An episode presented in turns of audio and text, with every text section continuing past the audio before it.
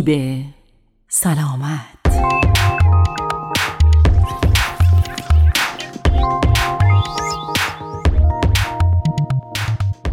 درود بر شما شنوندگان و همراهان همیشگی برنامه سیب سلامت در این برنامه قصد داریم در مورد آرزه التهاب تاندون، علل، علائم، روش های تشخیص، درمان و پیشگیری از آن بپردازیم. پس تا انتهای برنامه با ما همراه باشید. تاندون ها نوارهای فیبری زخیمی هستند که عامل اتصال عضلات به استخوان می باشند و به التهاب آنها تاندونیت گفته می شود. این مشکل منجر به درد و ایجاد حساسیت و همچنین محدودیت های حرکتی در مفاصل می شود. در حالی که امکان ایجاد تاندونیت در تمامی مفاصل وجود دارد اما شیوع آن در اطراف شانه، آرنج، مچ دست، زانو و پاشنه بیشتر است. اکثر موارد تاندونیت را می توان به شکلی مؤثر و توسط استراحت، فیزیوتراپی و استفاده از دارو به منظور کاهش درد درمان نمود. اگر تاندونیت شدید باشد و منجر به پارگی تاندون شده باشد، به جراحی نیاز خواهد بود. تاندونیت را می توان در نواحی مختلفی از بدن مشاهده کرد که شایع ترین آنها بدین شرحند. التهاب تاندون آشیل تاندون آشیل بین پاشنه و عضله ساق پا قرار دارد. تاندونیت آشیل یک صدمه رایج در میان ورزشکاران است. این مشکل ممکن است در نتیجه استفاده از کفش نامناسبی که اندازه خوبی ندارد و یا تکیهگاه مناسبی برای کف پا نیست ایجاد شود. این مشکل بیشتر در میان بیماران مبتلا به آرترید روماتوئید شایع است. تاندونیت شانه یا عضله بالاخاری در تاندونیت عضله بالاخاری، تاندون اطراف مفصل شانه ملتهب شده و منجر به درد به هنگام حرکت به خصوص به سمت بالا می شود. دراز کشیدن بر روی شانه آسیب دیده در شب برای برخی بیماران مشکل و دردناک خواهد بود. اگر تاندونهای دیگری در همین ناحیه درگیر شده باشند، بیمار دچار سندروم روتیتور کاف شده است. آرنج تنیسور یا همان tennis elbow و آرنج گلف باز در عارضه آرنج تنیسور درد در قسمت خارجی آرنج است. این درد ممکن است به سمت پایین تا مچ دست نیز کشیده شود. آرنج گلف باز دردی در قسمت درونی آرنج است و معمولا بین گلف بازان رایج است. وقتی سعی در برداشتن چیزی دارید، این درد شدیدتر خواهد شد. این درد گاهی به پایین و به سمت مچ دست منتشر می شود. سندروم دکوروان یا شست بلکبری به التهاب قشایی که اطراف تاندونهای شست را میپوشاند و بین این انگشت و مچ قرار دارد سندروم دکوروان گفته می شود. با زخیم شدن این قشا و تورم در این ناحیه حرکت شست دردناک خواهد شد. انگشت یا شست ماشه‌ای در این آرزه انگشت یا شست به هنگام صاف شدن صدای کلیک می دهد. انگشت به دلیل زخیم شدن و التهاب قشای تاندون در کف دست و عدم اجازه به حرکت روان انگشت در حالت خم شده باقی میماند. گاهی اوقات با یک برآمدگی در طول تاندون مواجه خواهید شد. تاندونیت مچ دست این مشکل می تواند بازیکنان بدمینتون و کارگران خط تولید که به کرات از حرکتی تکراری در مچ دستشان استفاده می نمایند را متأثر نماید. تاندوپاتی یا آسیب به تاندون از انواع دیگر آسیب هایی است که تاندون مچ دست را متأثر می نماید. این مشکل بیش از آن که التهاب باشد دژنراتیو است. در ادامه برنامه به بررسی علل، عوامل زمین ساز و همچنین علائم تاندونیت می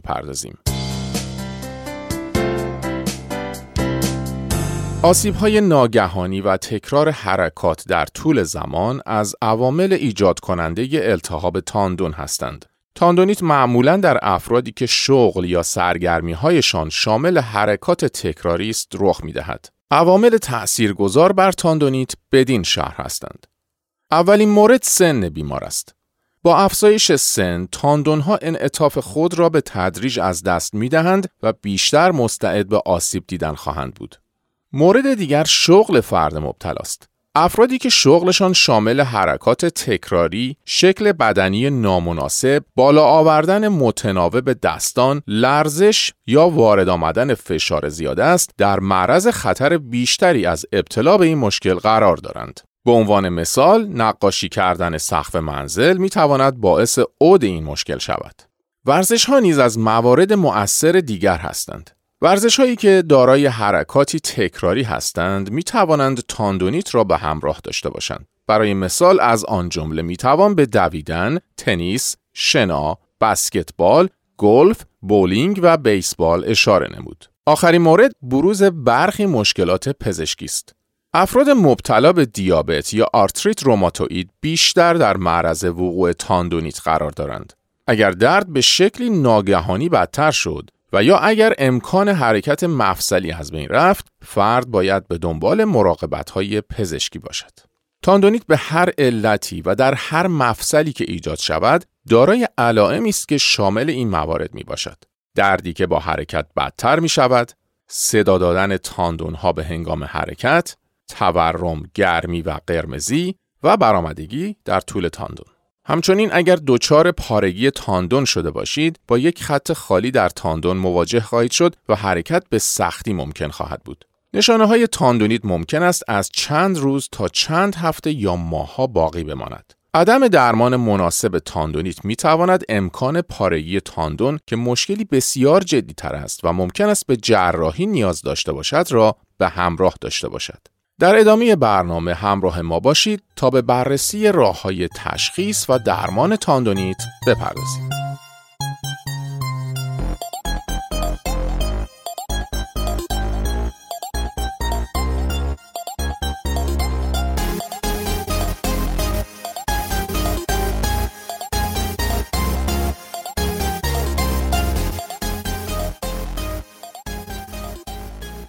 برای تشخیص التهاب تاندون پزشک از شما راجع به نشانه هایتان خواهد پرسید و آزمایشاتی بر روی شما انجام خواهد داد. وقتی که پزشک سعی در حرکت دادن تاندونتان را دارد، ممکن است صدای قژقژ بشنوید و علت آن این است که غشاء تاندون ضخیم و ملتهب شده است. اگر در نقطه بخصوصی از تاندون با حساسیت روبرو بودید، نشان دهنده تاندونیت است. اگر این مشکل با استراحت، گذاشتن یخ و مصرف داروهای بدون نسخه بهبود پیدا نکرد، انجام برخی آزمایشات توسط پزشک توصیه می شود. تصویر اشعه ایکس که نشان دهنده ذخیره کلسیوم در اطراف تاندون است در تشخیص کمک خواهد نمود. آزمایشات تصویربرداری دیگری مانند سونوگرافی یا امارآی نیز می تواند تورم قشاع سلولی را نشان دهد. درمان تاندونیت هدف از درمان تاندونیت کاهش درد و التهاب است. معمولا درمان شامل استراحت، سرمادرمانی و داروهای مسکن بدون نسخه، فیزیوتراپی، طب سوزنی، درمان با امواج صوتی و نهایتا جراحی می باشد. به عنوان مثال جهت درمان دارویی از مسکنهای ضد التهاب غیر استروئیدی مانند آسپرین و یا آیبوپروفن و یا از کورتون ها و همچنین از پلاسمای غنی از پلاکت یا همان PRP استفاده می شود. فیزیوتراپی نیز به درمان کمک می کند.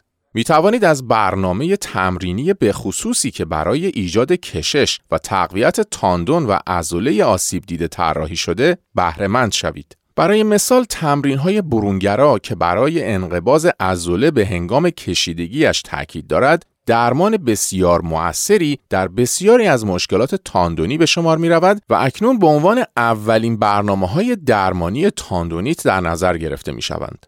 طب سوزنی هم از دیگر روش های مؤثر در درمان است. این فرایند شامل ایجاد های کوچکی در تاندون با استفاده از سوزنی ریز به منظور تحریک فاکتورهای درمانی تاندون می باشد.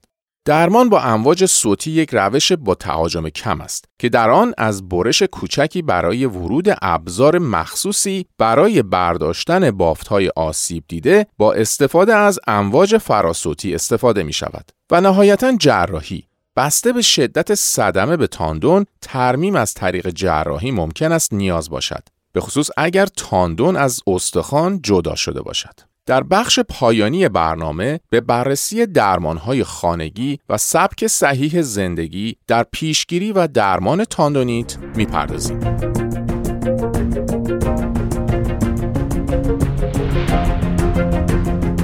درمان خانگی تاندونیت شامل استراحت، قرار دادن یخ، کمپرس و بالا قرار دادن تاندون درگیر می باشد. این درمان به تسریع ریکاوری کمک نموده و از بروز مشکلات بیشتر جلوگیری خواهد نمود.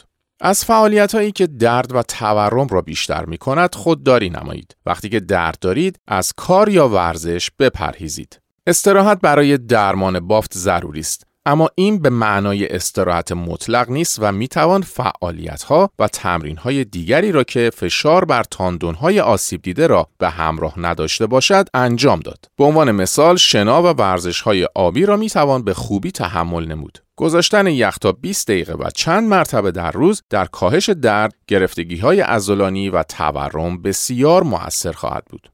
بسته های یخ، ماساژ توسط یخ و ون آب و یخ همگی می تواند کمک شایانی به شما روند. در ماساژ با یخ یک فنجان پلاستیکی را پر از آب و سپس منجمد نمایید تا بتوانید به هنگام گذاشتن بر محل آسیب دیده به راحتی آن را در دست نگاه دارید.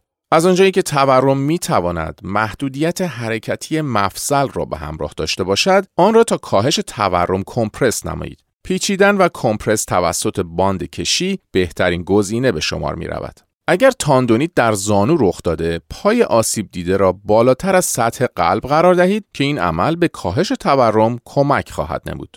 اگرچه استراحت عامل کلیدی در درمان تاندونیت به شمار می رود، با این حال عدم تحرک برای طولانی مدت نیز می تواند به سختی مفاصل منجر شود. پس از چند روز استراحت کامل، ناحیه آسیب دیده را به آرامی تا بازه کامل حرکتیش حرکت دهید تا انعطاف مفصل حفظ شود. به منظور کاهش احتمال بروز تاندونیت می توان به توصیه های عمل کرد که بدین شرحند. از فعالیت هایی که فشار زیادی بر تاندون هایتان به خصوص برای مدتی طولانی وارد می نماید بپرهیزید. اگر در طول تمرینی با درد مواجه شدید، آن را متوقف نموده و استراحت کنید. اگر فعالیتی به خصوص منجر به ایجاد درد می شود، چیزهای دیگری را امتحان کنید. ترکیب تمرینات می تواند به شما در جایگزینی تمرین های پرفشاری همچون دویدن با تمرین های مانند دوچرخ سواری یا شنا کمک نماید. اگر روش فعالیت یا تمرینتان دچار نقص است، خودتان را در معرض بروز مشکلاتی برای تاندونهایتان قرار داده اید. به هنگام آغاز ورزش یا استفاده از دستگاهی جدید، حتما دستورالعمل آن را از فردی خبره بپرسید. زمانی را بعد از تمرین و به حد اکثرسازی بازی حرکتی مفاصلتان اختصاص دهید. این مسئله می تواند به شما در کاهش تروما در بافتها کمک نماید. بهترین زمان برای انجام حرکات کششی بعد از تمرین و زمانی است که عضلاتتان گرم و آماده است. تقویت عضلات بکار گرفته شده در فعالیت ها و ورزش هایتان می تواند به آنها در مقابله در مواجهه با فشار کمک نماید. در صورت امکان وسایل ارگونومیکی برای محل کارتان استفاده نمایید. صندلی، کیبورد و صفحه نمایشگر را به شکل توصیه شده و متناسب با قد، طول دستتان و کارهای معمول تنظیم نمایید. این به شما در مراقبت از تمامی مفاصل و تاندونهایتان در برابر وارد آمدن فشارهای بیش از حد کمک خواهد نمود. همراهان عزیز برنامه سیب سلامت به پایان برنامه امروز رسیدیم. به یاد داشته باشید برنامه ای که شنیدید حاصل تلاش تیم ترجمه و تولید محتوای رادیو آریناست و این رسانه هیچ گونه روش درمانی و تجویز دارویی را پیشنهاد، تایید یا رد نمی کند و برنامه سیب سلامت صرفاً برای ارتقاء دانش عمومی شما از منابع موثق پزشکی، تهیه، گردآوری و ترجمه می شود. با آرزوی تندرستی و بهروزی برای شما تا سیب سلامتی دیگر بدرود